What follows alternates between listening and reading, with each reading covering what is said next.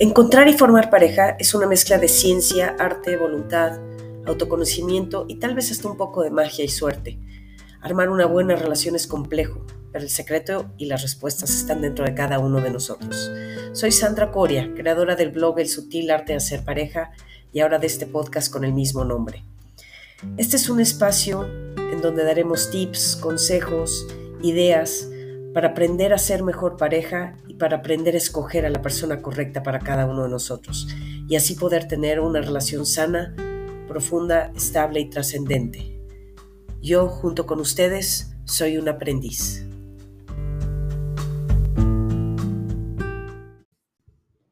Hola, hola, ¿cómo están? Otro jueves aquí de regreso en el episodio número 76, donde voy a hablar de ¿Qué se requiere para encontrar pareja? Es, me sorprende que cada vez más eh, platico con gente y veo cómo alrededor va habiendo muchas personas solteras. Y algunas, digo, hay, hay unas más valiosas que otras, pero bueno, todo el mundo tiene su valor. Pero hay mucha gente soltera que le gustaría encontrar pareja en edad adulta y que no lo está logrando, ¿no? Em, el domingo estaba ahí en una comida y, una amiga que sí está casada me decía, es que cada vez estoy viendo más personas divorciadas de sus amigas, mamás de los hijos, y cada vez veo que encuentran menos, ¿no? Y, y, todos de alguna forma tienen ganas de, de encontrar, o tenemos ganas de encontrar. Sin embargo, lo que sí creo es pues que queremos encontrar, pero no estamos dispuestos a hacer la chamba que se requiere para encontrar. Como que seguimos creyendo eh, en nuestro interior que esto de encontrar pareja es un tema de destino o de suerte o de manifestar o de decretar. Em, en, el puro estilo de, las radionovelas o, de, o del formato Disney, ¿no? Donde uno va por la vida un día en la calle y se le cae una moneda y la persona que te la levanta es el amor de tu vida, no sé, yo creo que todos en el fondo pues nos acomodaría y nos gustaría que fuera así, ¿no? Em, y como que en la edad, cuando éramos jóvenes, como que no le batallamos tanto para encontrar pareja, ¿no? Pues todo el mundo estaba soltero y como digo, todo el mundo buscaba lo mismo, alguien quiere emparejarse y hacer familia. Entonces, no, no fue un, pues en ningún momento fue un vía crucis. Yo creo que para mucha gente esta edad está siendo un vía crucis esto de tratar de, encontrar una, pareja y una buena relación, ¿no?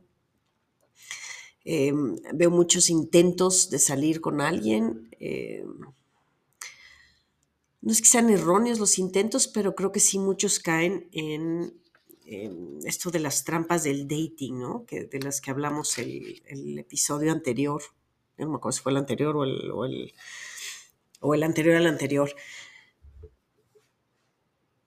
Pero sí, pues, no, la gente sigue diciendo, no, es que me tiene que encantar y, o, sienten que, que eso, en un momento, en una comida, en una reunión, en un bar, un día van a ver a esa persona que, que, se van a gustar y que de ahí todo va a fluir y van a ser felices para siempre.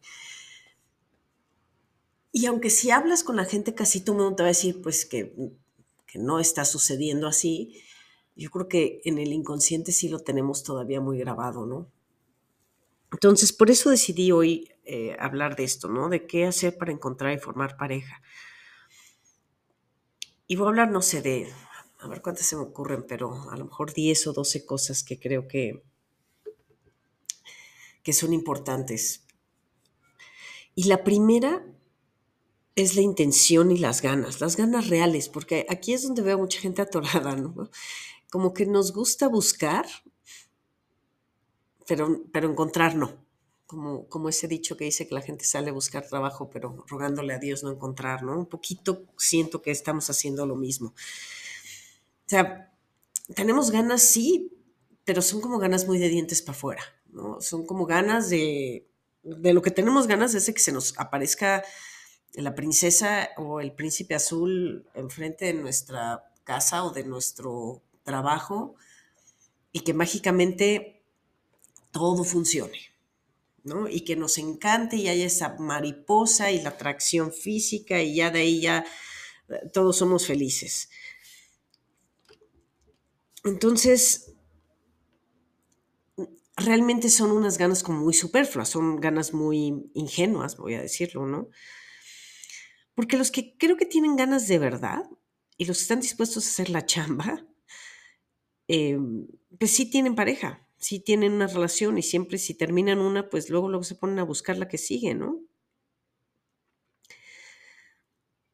Digo, hay casos, para mi gusto, un poco extremos cada quien sabe hasta dónde quiere llegar por encontrar una relación de pareja, pero tengo un par de amigos que, y estos, sí son dos hombres, pero no creo que tenga nada que ver, simplemente este, casualidad, que se echaron 80, 90 y 100 dates de, aplicaciones antes de encontrar a, a, la correcta, ¿no? Y hay otros que se han echado 100 y no han encontrado a la correcta tampoco. Entiendo que no todo mundo ya quiere una pareja, pero creo yo que más bien los que muchos dicen o decimos, ya, ya me da lo mismo, ¿no? Ya si llega bien y si no llega también. Ya, ya estuve en una pareja muchos años, ya formé mi familia, ya tengo mis hijos, ya ahorita me voy a dedicar a pasármela bien con mis cuates y hacer lo que se me dé la gana y a tener libertad.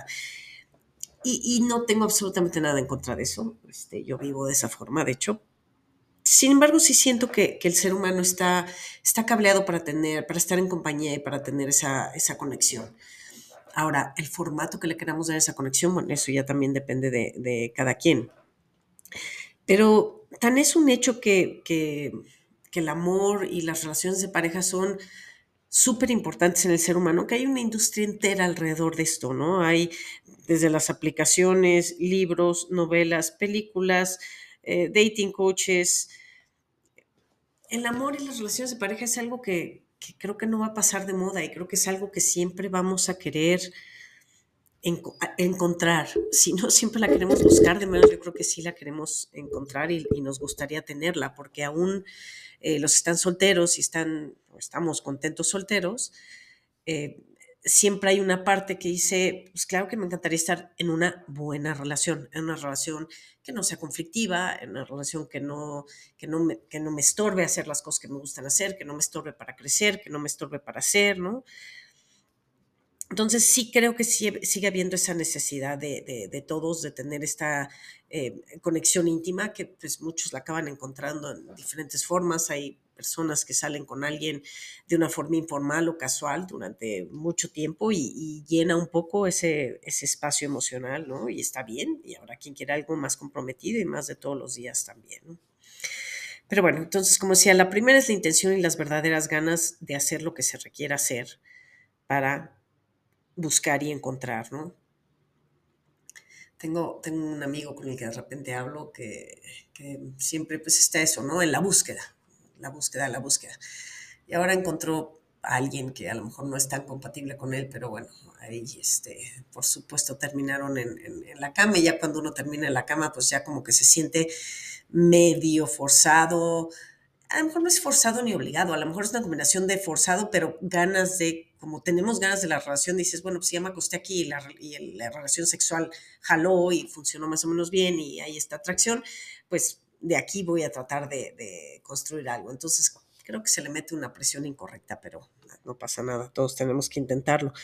El caso es que pues, lleva dos o tres semanas saliendo con esta persona y ya me decía, es que, es que, es que extraño mi libertad y yo decía, no, no me friegues, o sea, primero estás busque y busque, encuentras a alguien y a las tres semanas ya extrañas tu libertad, bueno, creo que hay algo ahí que no, que no es este, congruente, pero no es el único que le pasa. A mí me ha pasado también, entonces lo entiendo perfectamente bien, pero creo que hay que tener claro que si quieres una relación, pues tienes que tener esa intencionalidad, ¿no? Después hay que salir de la zona de confort, porque muchos ya nos acostumbramos a estar eh, solteros y es la verdad es muy cómodo, porque pues tú decides sobre tu vida y no hay que andarle hablando a nadie, ni reportándote, ni decidiendo en conjunto, ni nada, ¿no? Pues sí tenemos que decir que hay, que hay cosas muy cómodas de la soltería, ¿no? Pero como decía, yo creo que sí tenemos un cableado eh, de origen hombres y mujeres, de, tener una conexión y de tener un, como dice Arnaldo Zúñiga, no sé quiénes lo conocen, pero un amor fundamental, ¿no? Alguien, alguien con quien sí puedas eh, mostrar tu verdadero ser. Em, el otro día leí algo que me, gustó y creo que podemos aplicarlo aquí, ¿no? Hay, hay mucha gente con quien estar, pero hay, pero hay muy poca gente con la que podamos realmente ser, ¿no?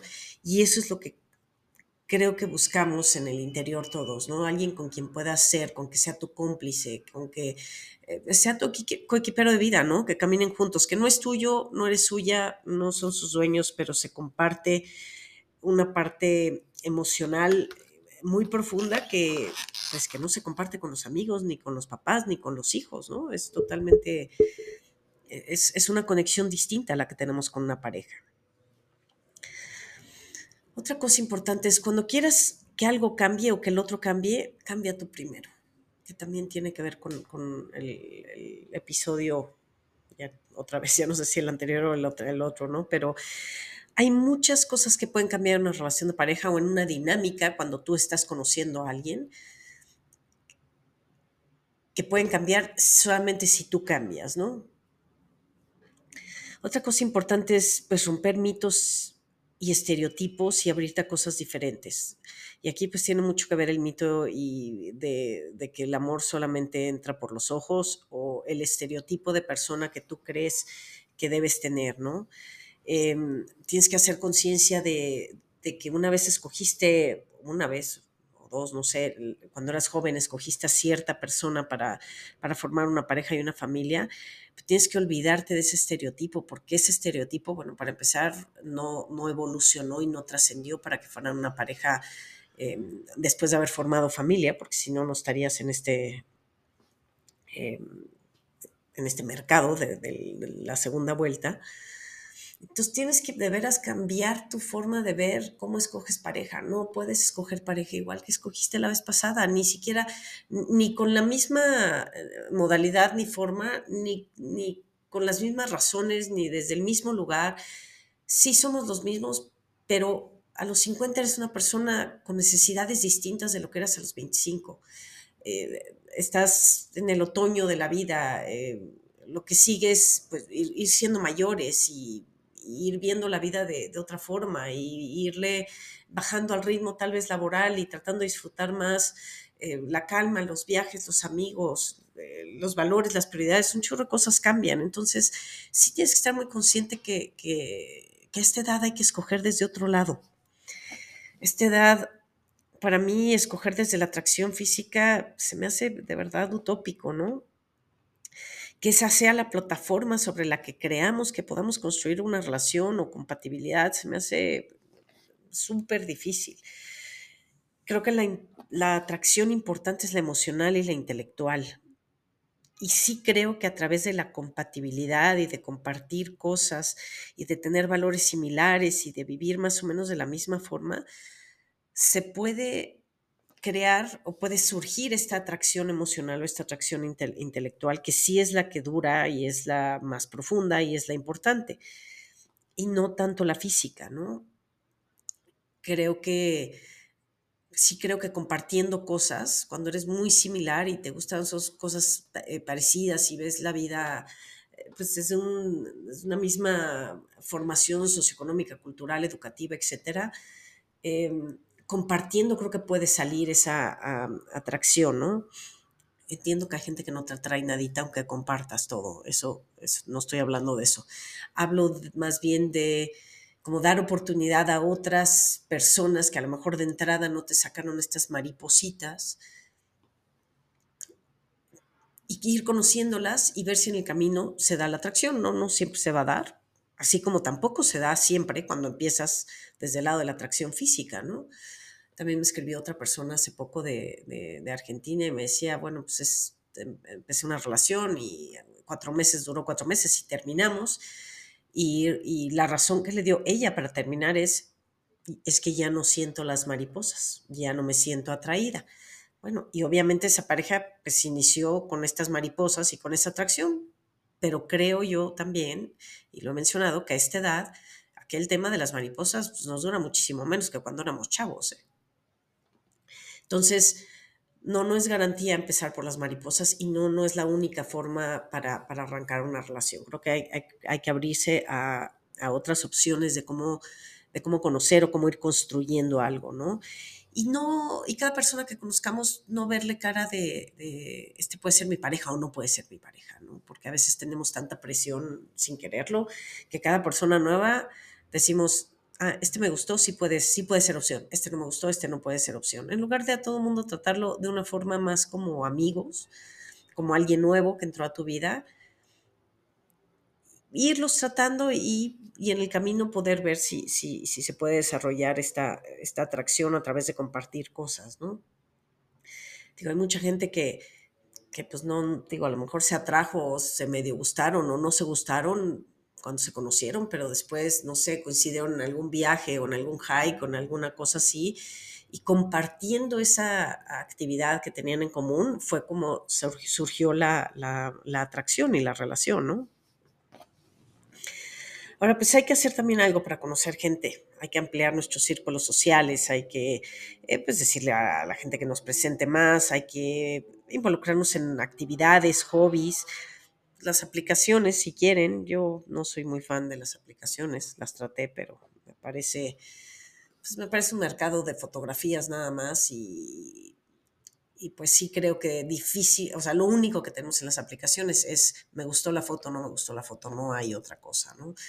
Por eso también creo yo que aunque te guste la foto y aunque llegues y la persona te parezca atractiva, pues la conexión que no es la química necesariamente, ¿eh? la conexión, la compatibilidad, pues no se dan. Ya saben que el resultado, digo, el resultado, el porcentaje de éxito de estas aplicaciones es de alrededor de 5%. ¿eh? Entonces, definitivamente las aplicaciones no le han dado tampoco a la respuesta o al, al hilo dorado de, de las relaciones, ¿no? La apuesta se hizo a través de decir, bueno, pues vamos a poner, vamos a abrir el círculo de la gente, ¿no? Vamos a darles opción de que conozcan gente que aparentemente es similar en, en, actividades, ¿no? Este, en inclinaciones tal vez religiosas o espirituales o políticas, en, edad, en fin, como que hacen una, este, pues el algoritmo se va por, por el lado no tanto del físico, sino se va por el lado de, lo que te gusta. Digo, perdón, de actividades. Pero también es cierto que cuando tú le das cierto like a cierto prototipo físico de personas, pues esas son las que te siguen, te siguen apareciendo como opción. Y entre que te guste una foto y haya conexión, creo que hay un abismo inmenso. O sea, creo que hay más abismo ahí a, a cuando conoces a alguien que a lo mejor no te pareció ni feo ni guapo ni nada físicamente, no te llamó ni la atención y luego empiezas a compartir o empiezas a platicar y descubres que tienen cosas en común y se va dando esa, esa atracción. Pero bueno, sí es importante que abramos nuestros círculos sociales y que hagamos cosas para conocer gente, porque yo creo que este, esta es la parte tal vez más compleja de cuando somos adultos.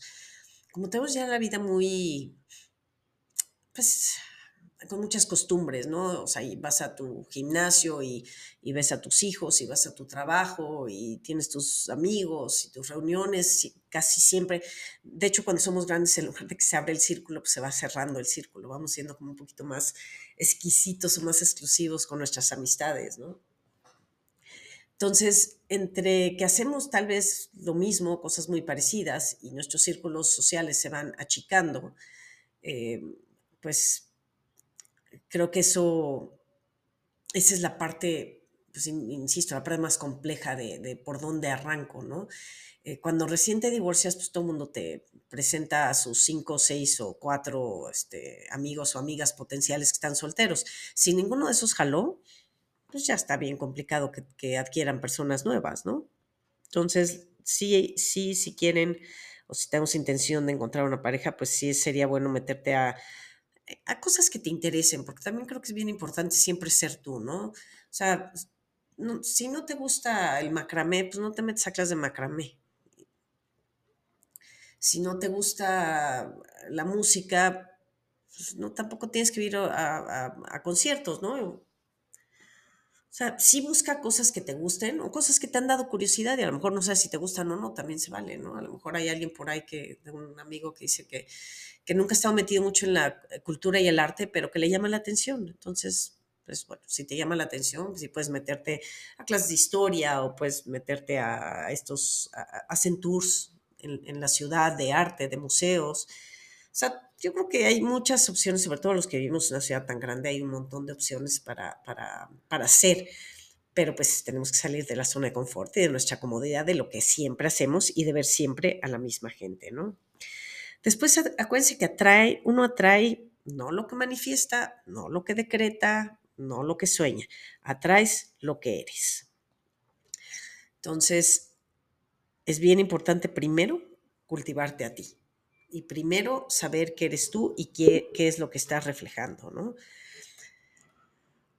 Después hay que aprender a amar pues, de una forma sana, ¿no? Hay que aprender a amar desde la libertad, desde la confianza, desde el espacio, desde, desde un lugar de adulto, ¿no? Y no amar con celos ni con aprensión ni a ver si ya somos novios me tienes que hablar todos los días si tienes que hacer, eh, venir con mis hijos si tienes que presentarme a los tuyos si tienes que pues yo creo que esto a esta edad pues es, es, también muy difícil de aplicar ese formato. Entonces creo que hay que aprender a amar de una forma eh, un poquito más libre un poquito pues con rangos más amplios no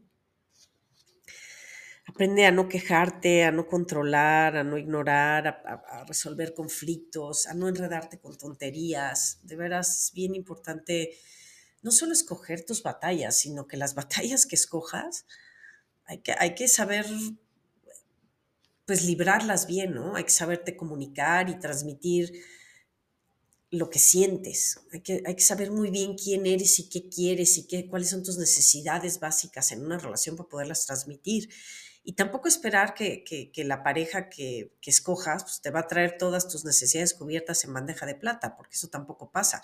Esto es algo que se va construyendo con el tiempo y, tú lo puedes pedir y, puedes decir, oye, a mí me hace falta esto yo necesito esto. Y también es factible que no todo lo que, si tienes a lo mejor, dicen que todo el mundo tiene como 8 o 10 necesidades básicas en una relación y son diferentes y son absolutamente subjetivas, es decir, no están ni bien ni mal es lo que cada uno necesita, ¿no? El problema es que la mayor parte de la gente no lo sabe, o sea, no sabe cuáles son sus necesidades y se mete una relación y está insatisfecho, pero no sabe por qué está insatisfecho, porque no sabe que no se están cubriendo sus necesidades, porque no las conoce así, así de básicos problemas tenemos las personas de los 50. No conoces quién eres, no conoces tus necesidades, no conoces todavía qué tipo de temperamento tienes y qué tipo de temperamento te combina bien con el tuyo, ¿no? Personalidad y temperamento. La mayor parte de la gente cuando le dices qué es lo que quieres en una, ah, en una pareja, una relación, te habla de características de la persona. Ah, lo quiero chaparro, alto, independiente, etcétera, pero no dices, a ver, yo es que yo en una relación para mí es importante sentirme querido y para, porque para eso estamos en una relación, ¿eh? Para, yo creo que ese es, el, el, fondo, fondo es por qué estoy en una relación para poder amar y sentirme amado, ¿ok? ¿Cómo amo yo y cómo, qué necesito para sentirme amado? Pues necesito que me hablen todos los días porque así me siento conectada. Necesito que haya paz en mi hogar. Necesito que no haya, eh, que el conflicto se pueda superar o que, o que no haya temperamentos así, de estas gentes que se enojan mucho, ¿no? Es una cosa lo que se necesita en una relación y otra cosa es hablar de qué características buscas, quieres o esperas que tenga la otra persona. Son dos cosas totalmente distintas. Y luego lo otro que tampoco mucha gente sabe es cuáles son sus no negociables. Y todos tenemos al menos unos cinco o seis no negociables. ¿eh? Y el no negociable igual, ese es subjetivo, no está ni bien ni mal, tiene que ver con cada uno de nosotros. Puede ser el no negociable puede ser la infidelidad, eh, no negociable puede ser, em, en mi caso, por ejemplo, que no sea activo es un no negociable. O sea, yo estar con una persona sedentaria simplemente no. Está bien o está mal, me da igual. Mucha gente me dice que estoy loca por eso, me da lo mismo. Ese es uno de mis no negociables. El cigarro para mí es un no negociable. Y todos te tienes que saber que es un no negociable, es algo que, que rompe la relación. Es decir, si existe, Para mí también un no negociable son las drogas, desde la marihuana. ¿eh? Y cada quien, no importa, si tú fumas marihuana, seguro no es tu no negociable. Pero para mí sí son este, lo que le dicen el deal breaker, ¿no? O se rompe la relación aquí o no se rompe la relación. Habrá quien diga, para mí un no negociable, que también lo he escuchado, es que tenga hijos chicos, ¿no? Porque, porque ellos ya tienen o ellas ya tienen hijos mayores. En fin, cuatro o cinco no negociables es lo normal y esto es, eh, pues sí es eh, dicho escrito por psicólogos, así como 8, 10 cosas de necesidades que tenemos en una relación también es lo normal. Es decir, si quieren, si tienen mucho más que eso, quiere decir que hay que, hay que negociarlo un poquito más. Pero bueno, lo importante que sepan definir cuál es la diferencia entre necesidades que requieren ustedes para sentirse bien en una relación y características de la persona con la que quieren estar. Para esto es importante conocerte tú, entender tus valores, tus principios, eh, analizar tal vez tus relaciones, en qué parte te ha ido bien con cierta persona, en qué parte no, qué fue lo que los rompió, ¿no? Y muchas de estas necesidades o de estos deal breakers los tenemos, pero a veces cambian ¿eh? conforme conoces a alguien. Por ejemplo, yo, el tema del alcohol vaya, como que no, no me aparecía en mi cabeza hasta que salí dos o tres veces, y ya creo yo que este también es un tema fuerte a veces esta edad, con personas que tomaban pues mucho más de lo que yo consideraba normal, ¿no? Entonces ese también se vuelve para mí un deal breaker, o sea, demasiado alcohol o, o no control del alcohol ¿no? esa gente que de repente se va de fiesta y o bueno, en una comida y se tiene que acabar el alcohol a fuerza y le tienen que dar las 12 de la noche, pues eso para mí pues, también es no negociable porque nada más no, no, no, vamos por ahí. Pero lo que voy es, muchas veces hasta que sales con gente, con algunas personas, aprendes otro no negociable tuyo. Pero sí es importante que lo sepan porque si no, pues por eso muchas veces te metes en relaciones con personas que no debes y que vas a acabar terminando un poquito después porque no conoces ni tus necesidades básicas ni, ni te has hecho ese filtro, ¿no? En algún episodio hablaba yo de aprender qué te atrae, porque acuérdense que, que, la atracción viene mucho del subconsciente y viene mucho de nuestras carencias y viene mucho de nuestras heridas y viene también mucho de, de, cómo crecimos, ¿no? La atracción y el estereotipo vienen ahí este, como incrustados en, nuestra, en, este, en nuestro sistema. Y cuando detectamos que nos atrae esta persona, pero que realmente no es lo correcto para nosotros, tenemos la capacidad de decir, mira, este cuate sí me gusta o esta chava me atrae, pero no es lo que me hace bien. Cuando no tenemos esa conciencia, cuando tenemos ya ese, ese, filtro hecho, pues lo que sucede es que nos seguimos yendo por este eh, subconsciente, ¿no? Por otro lado, pues también olvídate de, tus miedos. Eso hay que, pues una vez cuando te divorcias, pues siempre hay mucho dolor y eso provoca miedos, ¿no? Si hubo infidelidades, si hubo malos tratos, pues siempre hay, siempre hay esta como reserva de decir, híjole, pues es que a lo mejor todas las parejas están igual, ¿no? Entonces hay que olvidarse de los miedos, hay que trabajarlos, olvídate del pasado, de lo que te dolió o de lo que alguien más te hizo. Cada relación es un lienzo nuevo para formar una obra de arte nueva. No tienes por qué, no debes arrastrar los, los dolores del pasado. Como dicen también, si no curas tus heridas, vas a acabar sangrando sobre las personas que jamás te hirieron, ¿no? Entonces es importante dejar esos miedos. No busques con desesperación. Eso también creo que es importante. Todo, todo, lo que se hace de una forma desesperada o con prisa o con ansiedad, pues en general no nos lleva a nada bueno. Y por último, acuérdate que la pareja no sucede, no se encuentra, solo se construye cuando sabes lo que quieres, cuando sabes quién eres, cuando no caes en las trampas del dating, cuando tienes conciencia de que la atracción física no es suficiente. Y cuando tienes las herramientas y los conocimientos necesarios para saber escoger correctamente y compartir la vida con alguien desde la libertad. Creo que eso es lo que necesitamos para encontrar pareja. Nos vemos el siguiente jueves.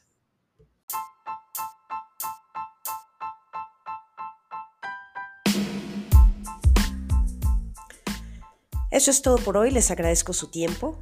Si quieren leerme, me pueden buscar en mi blog que es www.elsutilartedehacerpareja, todo junto, .blogspot.mx. También me pueden seguir en mi página de Facebook, El Sutil Arte de Hacer Pareja. Si tienen alguna opinión, algún comentario o quieren cubrir algún tema en particular, escriban un correo a cricoria, c r i c o r i a arroba me.com. Gracias, nos vemos en la siguiente.